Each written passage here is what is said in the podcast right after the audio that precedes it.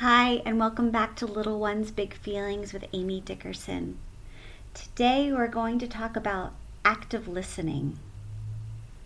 I wanted to share this very important social skill with you as parents to try to demystify some of the healing qualities of being a therapist that we can use in our everyday life as long as we become aware of them. As a child therapist, primarily, I spent my entire day listening to children. And it's such a powerful thing to be able to really listen and hear what a child has to say, but also be able to reflect back to them what you're hearing so that they feel seen and heard. And that is a very powerful thing to be able to do for another human. So, I'm going to share with you a little snippet from a book that I actually purchased my first year of graduate school. And it's called Intentional Interviewing and Counseling. And it was written by Allen Ivey and Mary Bradford Ivey. Listening skills and children. The listening and observing skills are just as important to use with children. Children too often go through life being told what to do.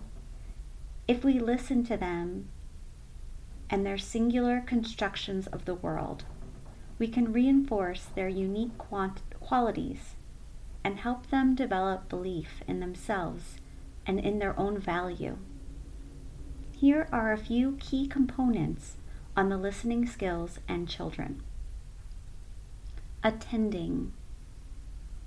Avoid looking down at children. Whenever possible, talk to them at their level. This may mean sitting on the floor or in small chairs.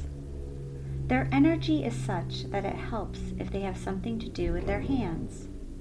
Perhaps you can allow them to draw or play with clay as they talk to you. Be prepared for more topic jumps than with adults, but use attending skills later to bring them back to critical issues that need to be discussed. Questions and concreteness. Use short sentences, simple words, and a concrete style of language avoiding abstractions.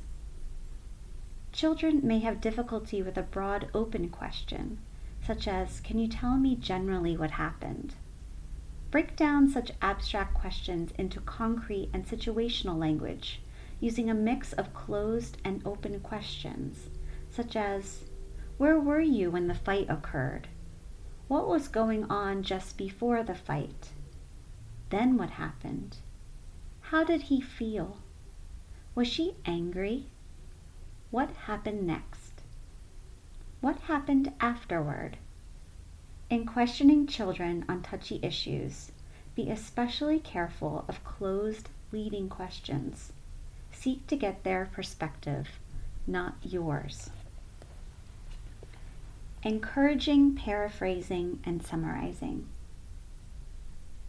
Effective elementary teachers use these skills constantly, especially paraphrasing and encouraging.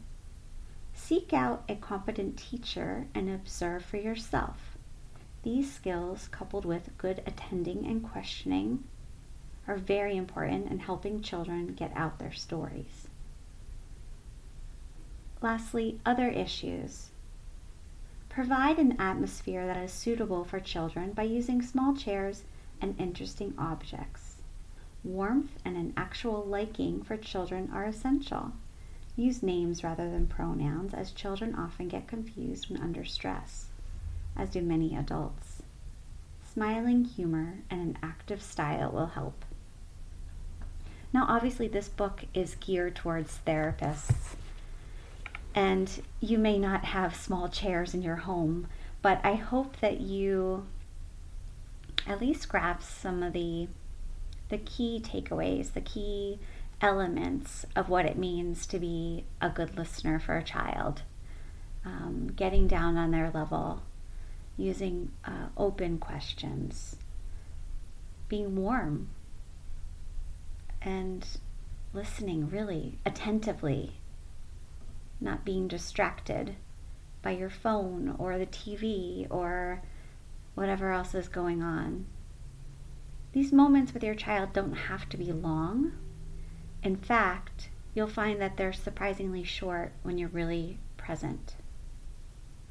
So I hope you found this to be helpful. Be patient with yourself. Be well, and I'll see you next time.